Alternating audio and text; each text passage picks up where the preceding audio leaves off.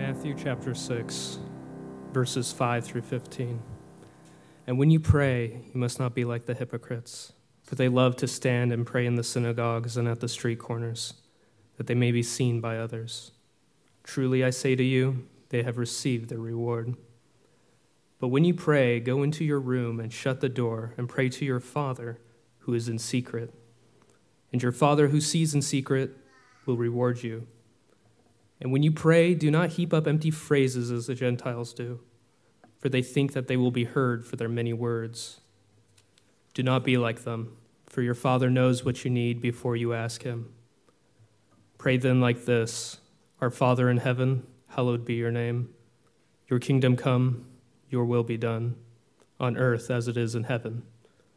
Give us this day our daily bread, and forgive us our debts, as we also have forgiven our debtors and lead us not into temptation, but deliver us from evil. For if you forgive others their trespasses, your heavenly Father will also forgive you. But if you do not forgive others their trespasses, neither will your Father forgive your trespasses. Revelations 22 20. He who testifies to these things says, Surely I am coming soon. Amen. Come, Lord Jesus. This is the word of the Lord. Let's pray. Father, we thank you for your word. We thank you that we get to come together to hear not from the thoughts of a man, but we get to hear you. And so, Lord, we do ask that you would speak to us this morning. And Lord, be with our missionaries um, in Italy. Pray for the uh, that they would um, find great fellowship and partners in ministry there in Italy, Lord. We ask that you would uh, strengthen them and renew them and Lord, we pray that the word in Italy would go forth in power. And we also pray the same for our brothers and sisters over at the branch church and their pastor, Doug. Lord, would you be with them this morning? Give your people joy there as they receive the word. And we pray for Doug that he would be able to preach the word with power, that your spirit would be with him. And Lord, may his words be done in love. And do the same here among us this morning as well, Lord. We ask that your spirit would be with us and that you would be our teacher. Lord, as we look at your word, pray that we would get a glimpse of your beauty and your glory, and that we would all bow before your throne. So, Lord, we love you, we praise you, and we thank you. Ask that you would be with us this morning, be with me, be with my tongue, and still my anxious heart, so that I might speak clearly. We depend on you and ask all this in Christ's name. Amen. You may be seated. So, this morning we continue our series through the Lord's Prayer, and we come to the second petition. When the Lord Jesus Christ taught his disciples to pray, he told them to pray like this Your kingdom come on earth as it is in heaven. So, we have a good reason this morning to long for God's kingdom to come. You see, when kings abuse their power, people under their rule will long for a new king. And I'm sure we've all felt this and had a desire for a new ruler at one point or another, regardless of where your political parties lean. But our nation even finds its roots in longing for a different ruler. And even our families have come to America, many of them for the very same reasons, because our families wanted a new ruler. But this longing for a, a, better ruler, a new ruler, is far from being unique to us as Americans. You see, throughout the Old Testament, as we read about Israel's history, we see repeatedly that they were ruled by terrible and godless kings. This longing for a good king finds its roots in Exodus. Exodus opens up with these words Now there arose a new king over Egypt who did not know Joseph. And many of us remember the reign of that king. He oppressed the people and made their lives miserable. He made them slaves. And even worse yet, he killed their male children. But we know the story continues from there, for God would deliver his people from that king. He would eventually even give them their own land, and God would be their king, and Israel would be his people.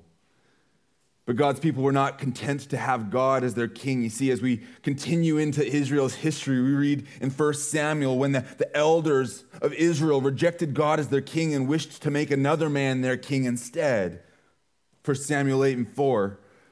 Then the elders of Israel gathered together and came to Samuel at Ramah and said, Behold, you are old, and your sons do not walk in your ways. Now appoint for us a king to judge us like all the nations. Israel, too, they wanted a king to be like the rest of the nations, but Israel's kings were not much different than the other kings either. And under the rule of Israel's kings, we see again terrible, terrible things happen in Israel.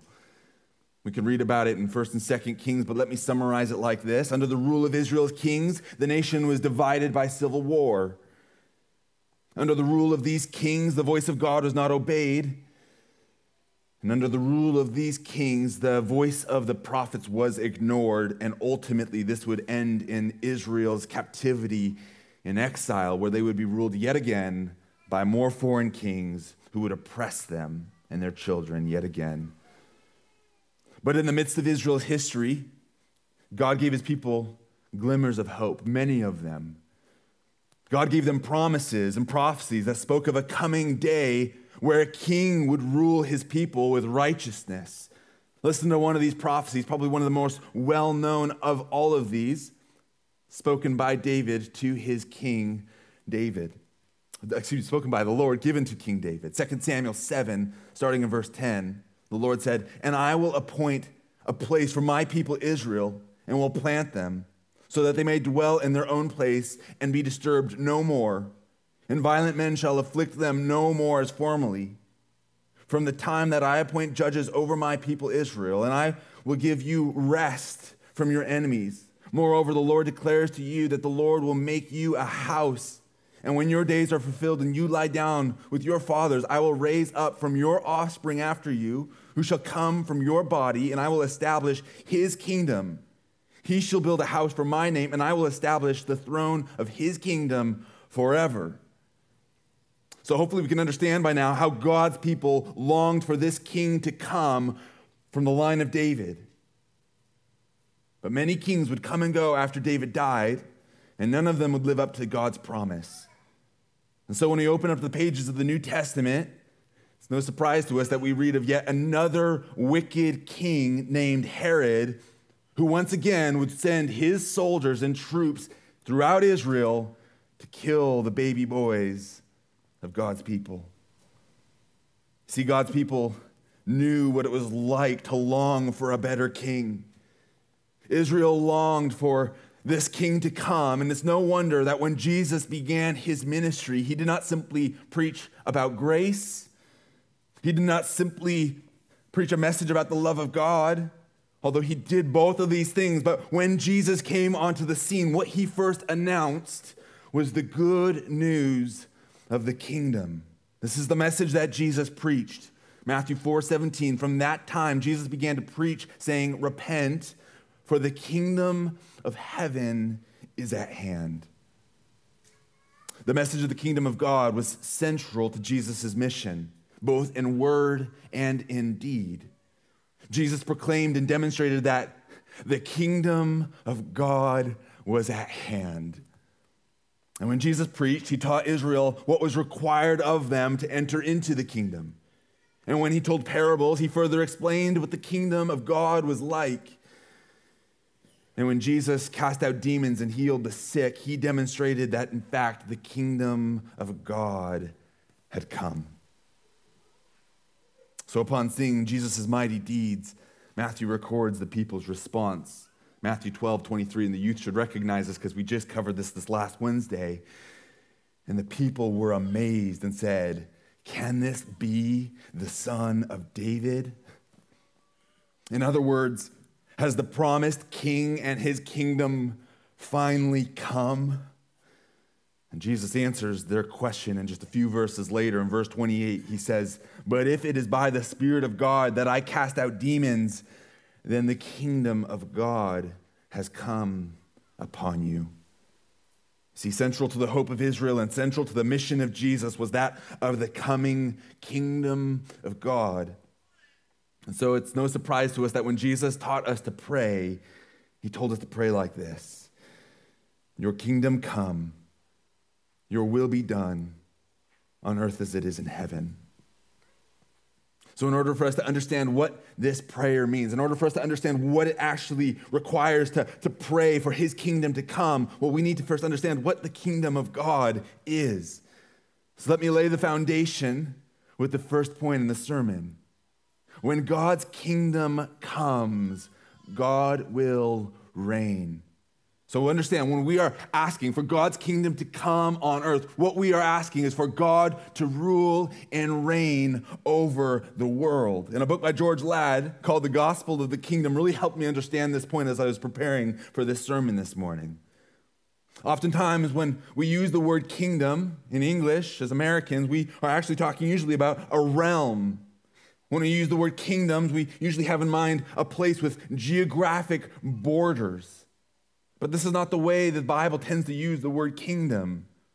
When the Bible uses the word kingdom, typically it's used to describe the rule of a king, not a land.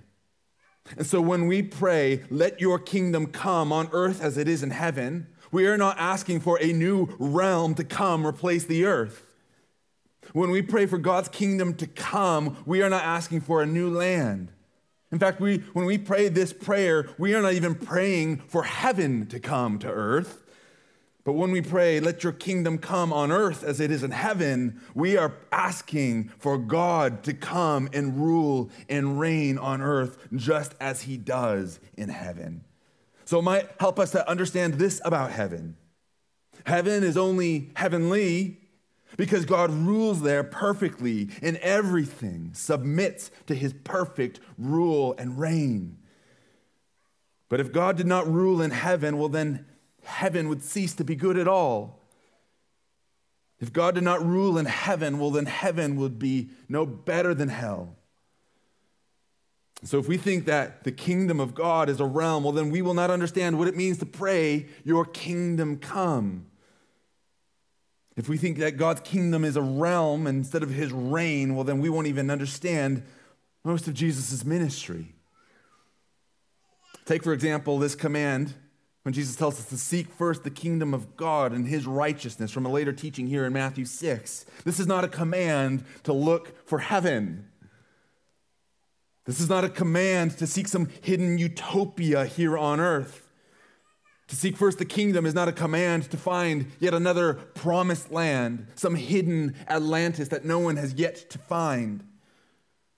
To seek first the kingdom means to seek a life that totally submits to the rule and reign of God and to obey Him. To seek first the kingdom means to live a life that lines up with His righteous law. This definition of kingdom might lead to a bit of confusion at first because we might be thinking, well, doesn't God already rule and reign over his creation? Isn't he already sovereign over all? And when Jesus came, did he not already tell us that his, the kingdom of God was upon his people? The simple answer is yes. Psalm 103 19, the Lord has established his throne in the heavens, and his kingdom rules over all. So, yes, God rules over all of his creation, and he is sovereign over all, and there is not one atom, not one molecule, not one created thing that is not under his complete rule and reign. But if that's the case, then why do we pray, let your kingdom come? Well, we should first understand that Jesus is not denying the sovereignty of God here. And if we just stop and consider the state of the world let alone the state of our own heart, we would come to the very same conclusion to see that Jesus' kingdom is not yet fully here. Though God is sovereign over all, and even though he is the King of kings and the Lord of lords, not every knee has bowed, nor every tongue confessed that he is Lord. So even though he does rule over all, there are still rebels against his rule. And so when we pray for God's kingdom to come, we are asking that the Lord would rule and reign over the hearts of his people. And even those of us who have already confessed that Jesus is Lord, that is to say, those of us who are Christians, well, we still need more of God's kingdom to come in our hearts, even more than it is already in our hearts. When we gather here together to worship God, we are yet just a small expression of God's kingdom coming on earth as it is in heaven because He rules and reigns in the hearts of His people, and we submit gladly to Him. And yet, we know better than to think that we do so perfectly because we're all sinners. And we constantly sin against God and against one another. And so we ought to pray all the more let your kingdom come. Renew our hearts and our desires so that we would submit to you and bow to you and honor you above all else. But that's not the only time when we pray for God's kingdom to come. When we are seeking that the Lord would rule in the hearts of those who have yet to submit to Him as Lord, well, we pray the very same prayer. When I'm praying for my children's salvation, I am praying, Lord, let your kingdom come, your rule and reign to be established into the hearts of those kids who do not know you and do not love you and do not obey your word. So when we pray for the salvation of those whom we love, we are praying, Lord, let your kingdom come. But we don't stop here in our prayer. When we pray, let your kingdom come, we pray that God would rule and reign in Vancouver through the work of evangelism in churches all across the area as the good news of the gospel is proclaimed among unreached people, even here, who have yet to submit and bow to Jesus Christ. But we don't to stop praying for Vancouver. When we preach, or when we pray, excuse me, let your kingdom come on earth as it is in heaven, we pray that God's kingdom would invade Asia, Africa, North and South America, Australia, Europe, Antarctica. When we pray, let your kingdom, your rule, your lordship come on earth as it is in heaven, we are praying a missionary's prayer. And while there are believers all around the world who submit to his reign, we do know, we do know, just by looking even at our own hearts, that his kingdom is yet to come in its fullness because even times we continue to rebel. And so, until every knee has bowed and every tongue confessed that Jesus is Lord, and until sin is entirely rooted up out of our life, we will continue to pray that God's kingdom would come on earth as it is in heaven. And one day this will come to pass.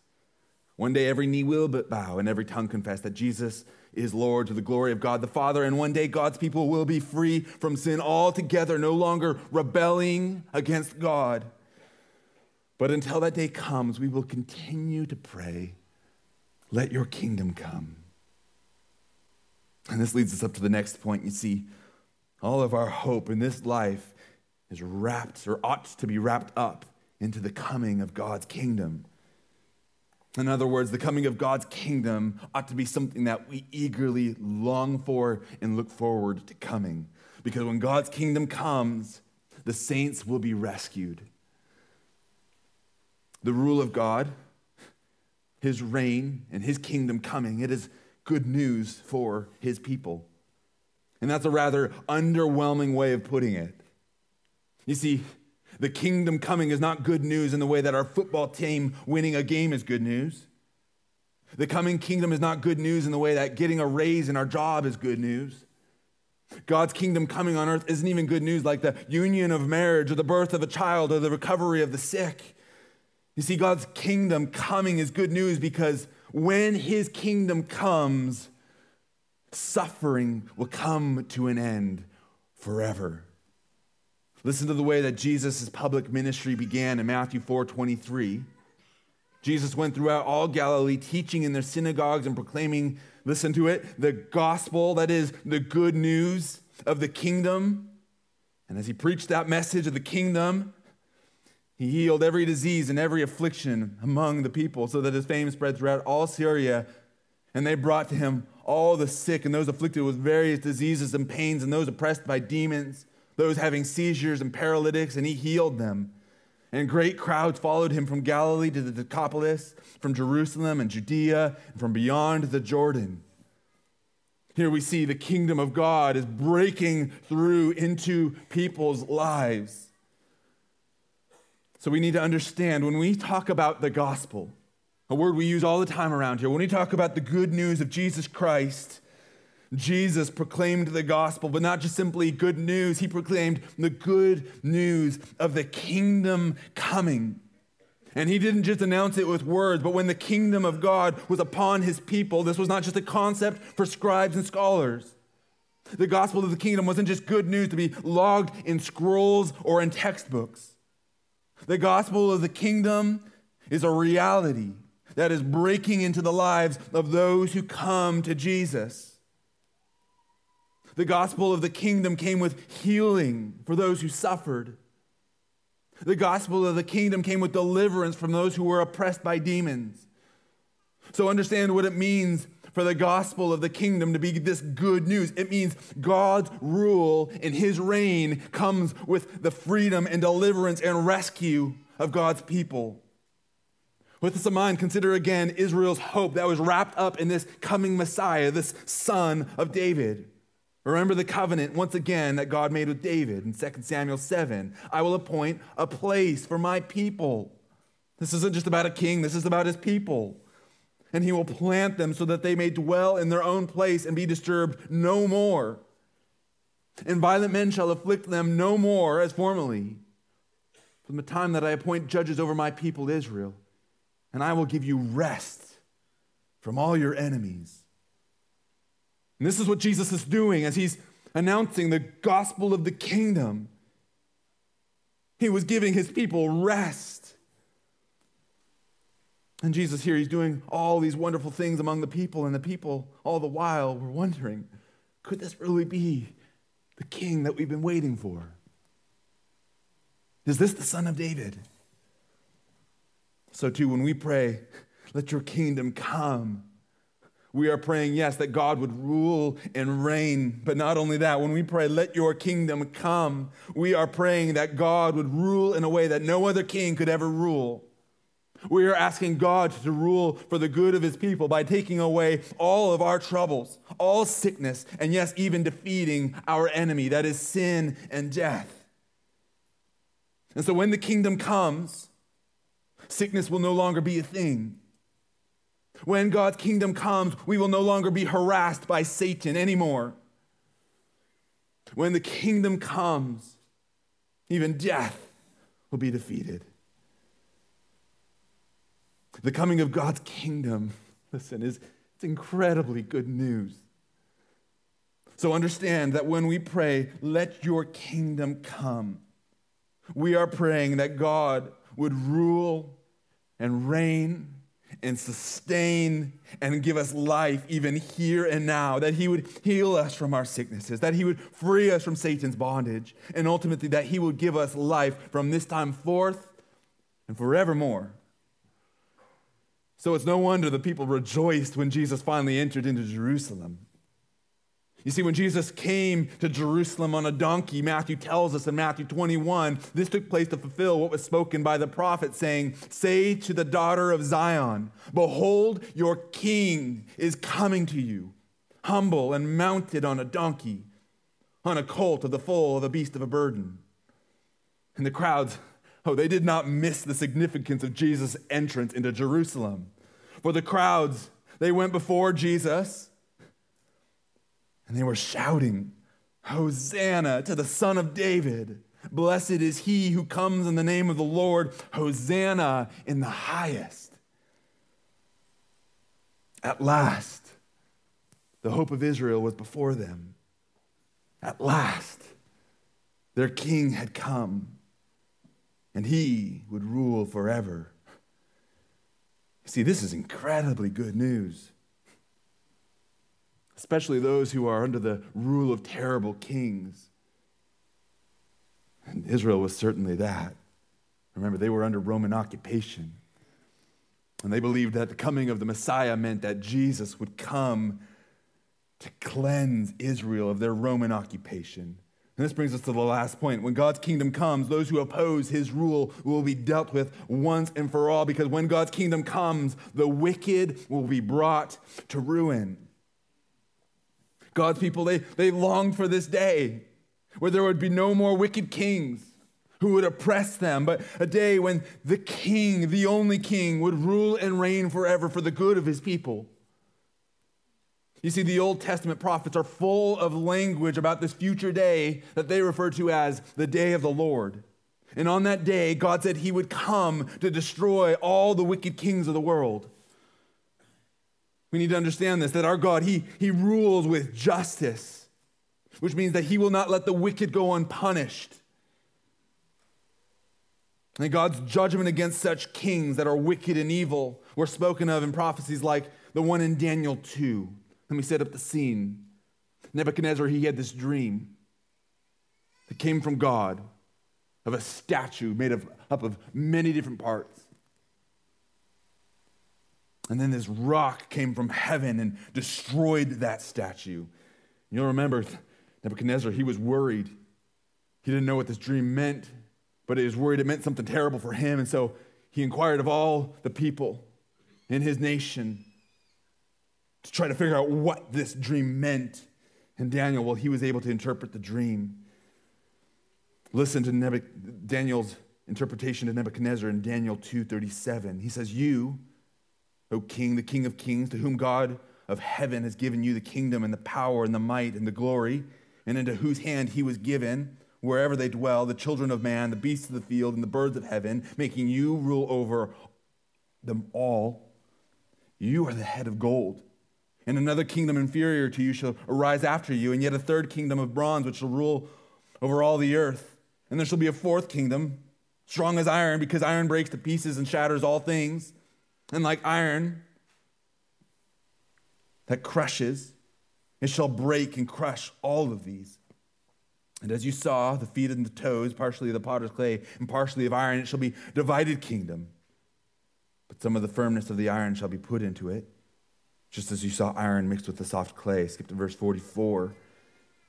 He says, In the days of those kings, the God of heaven will set up a kingdom that shall never be destroyed nor shall the kingdom be left to another people.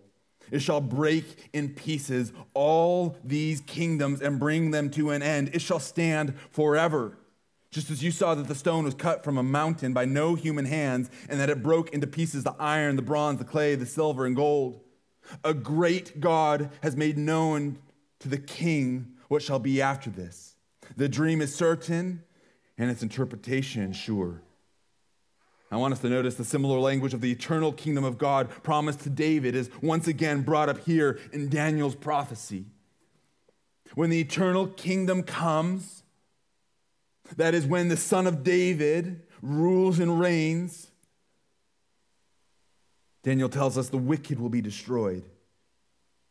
Alas, that's what the people thought when Jesus came into Jerusalem. That's what they were expecting.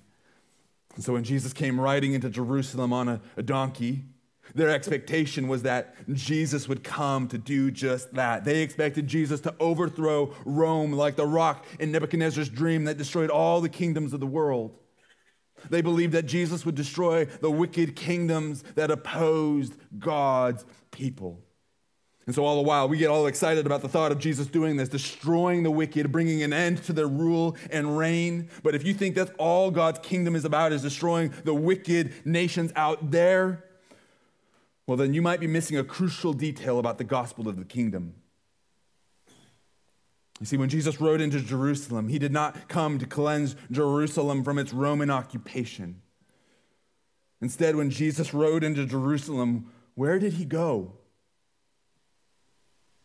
He went to the temple, and it was there that he cleansed it instead of Rome because of the house of God was defiled by sinners. You see, if we think that the coming of God's kingdom is just about God destroying all those wicked people out in the world without ever coming to terms of recognizing our own sin, well, then you'll miss the main thing that you should recognize with regard to God's coming kingdom. You see, God, He will destroy every enemy of His. And those enemies are not just simply those who oppose Jerusalem, it's not just simply those who oppose the church, but ultimately those who He will destroy are those who do not bow to Jesus as Lord. Do you remember Jesus' message when he was announcing the kingdom. He did not preach saying, Rejoice, for the kingdom of heaven is at hand. No, he said, Repent, for the kingdom of heaven is at hand. And all the while, sometimes we get so caught up in the rejoicing that we forget to repent. Do you remember what Jesus taught in the Sermon on the Mount of that of, the kingdom? Matthew 5:20 For I tell you unless your righteousness exceeds that of the scribes and the Pharisees you will never enter the kingdom of heaven. In other words, the kingdom is not about all those sinners out there being judged by God. No, the kingdom coming is about every single sinner, even the most righteous of us who are like the Pharisees. Even they are unworthy to enter the kingdom of God. And so when God's kingdom comes, we need to recognize this. Every single man and every single woman will stand before the judgment seat of God. And on that day, God will judge every single one of us, each and every single one of us, for every deed we have done, every careless word that we have said, and every thought that we have ever had that we think is hidden from everyone else. It's no wonder Jesus said that it's only with difficulty that a rich person will enter the kingdom of heaven. Again, I tell you, it is easier for a camel to go through the eye of a needle than for a rich person to enter the kingdom of God. And when the disciples heard this, they were greatly astonished, saying, Who then can be saved? But Jesus looked at them and said, With man, this is impossible. But with God, all things are possible. Understand, if we wish to be a part of God's coming kingdom, as we seek it and as we pray for it to come, well, then we're going to need some help. God's coming kingdom, let alone being able to enter it, is something that no man can accomplish. We do not bring about the kingdom coming, and we do not bring about our entrance into that kingdom either.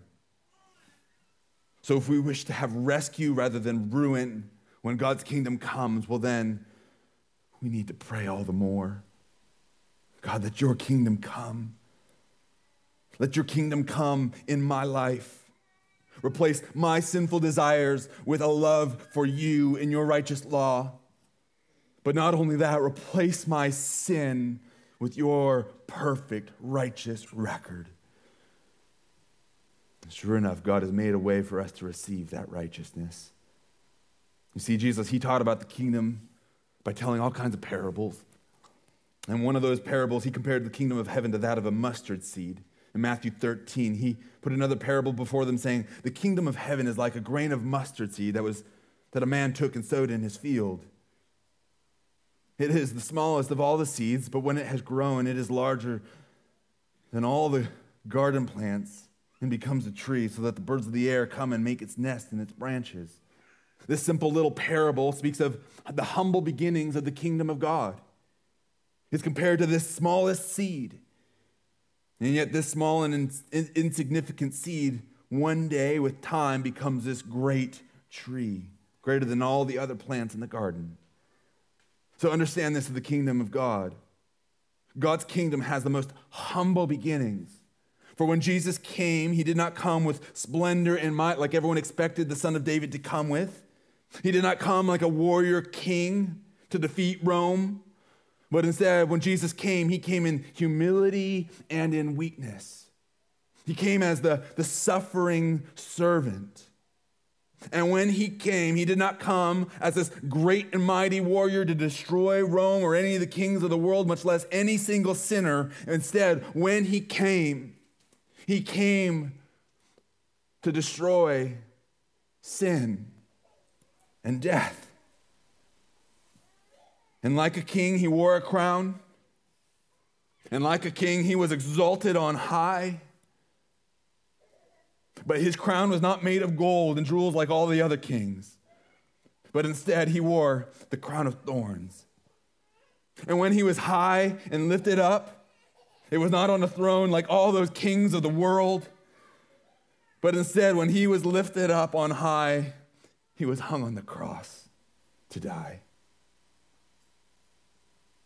What kind of king would die so that his people would live?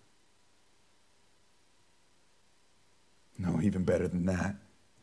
What kind of king would die to save his enemies? You see, God's kingdom has come in part. When Jesus came, he came to defeat the wicked, that being Satan and his demons, and he demonstrated that as he cast out demons. And he has begun to save his people, even us today. For the God of this world has blinded the mind of unbelievers, but God has shown a light so that we might see his beauty and so that we might bow our knee and confess that Jesus is Lord. And so he has begun to save us from sin and death. And he has even began to establish his rule here on earth as it is in heaven. And he does so right here and in all sorts of other churches that are gathered around the world. But God's kingdom is not fully realized yet. You see, one day Jesus, he will return to establish his kingdom on earth. And no one knows when he'll return. But we all know he will come. He has promised us that he will. And when he does, he will not come like that little mustard seed. You see, when he comes, no one will be able to miss it. Because when he comes, he will come in splendor and glory. And when Jesus returns, he will destroy all of his enemies. You see, when the end comes, God will judge the living and the dead. And so when we pray, let your kingdom come, how should we do so? What should our posture be? Should we be thinking, God, let your kingdom come just so you may destroy all the sinners out there? No. Rather, when we pray, let your kingdom come, we ought to do so with the utmost humility and repentance. For the kingdom is at hand, Jesus declared. So repent. And when we pray for his kingdom to come, we pray, Lord, reign in our hearts rule in our hearts. Uproot the sin, uproot every idol, so that you alone may be revered and honored above all else. And when we pray for his kingdom come, we can do so knowing that it will come. We can do so in hope, but not the kind of hope that the world has, just hoping for the best. But we can pray, let your kingdom come with a confidence in knowing that he already reigns and he is sovereign. And one day his rule and reign will be seen throughout all the world. His kingdom, it is coming. Our king has promised that he will return. Revelation 11 15. Then the seventh angel blew his trumpet, and there were loud voices in heaven saying, The kingdom of the world has become the kingdom of our Lord and of his Christ and he shall reign forever and ever. And the 24 elders who sit on their thrones before God fell on their faces and worshiped God, saying, We give thanks to you, Lord God Almighty, who is and who was, for you have taken your great power and begun to reign. The nations raged, but your wrath came. And the time for the dead to be judged, and for rewarding your servants and the prophets and saints and those who fear your name, both small and great, and for destroying the destroyers of the earth. Our King is coming. He who testifies to these things says, Surely I am coming soon. Amen. Come, Lord Jesus. Let's pray. Father, we do thank you that your kingdom is coming.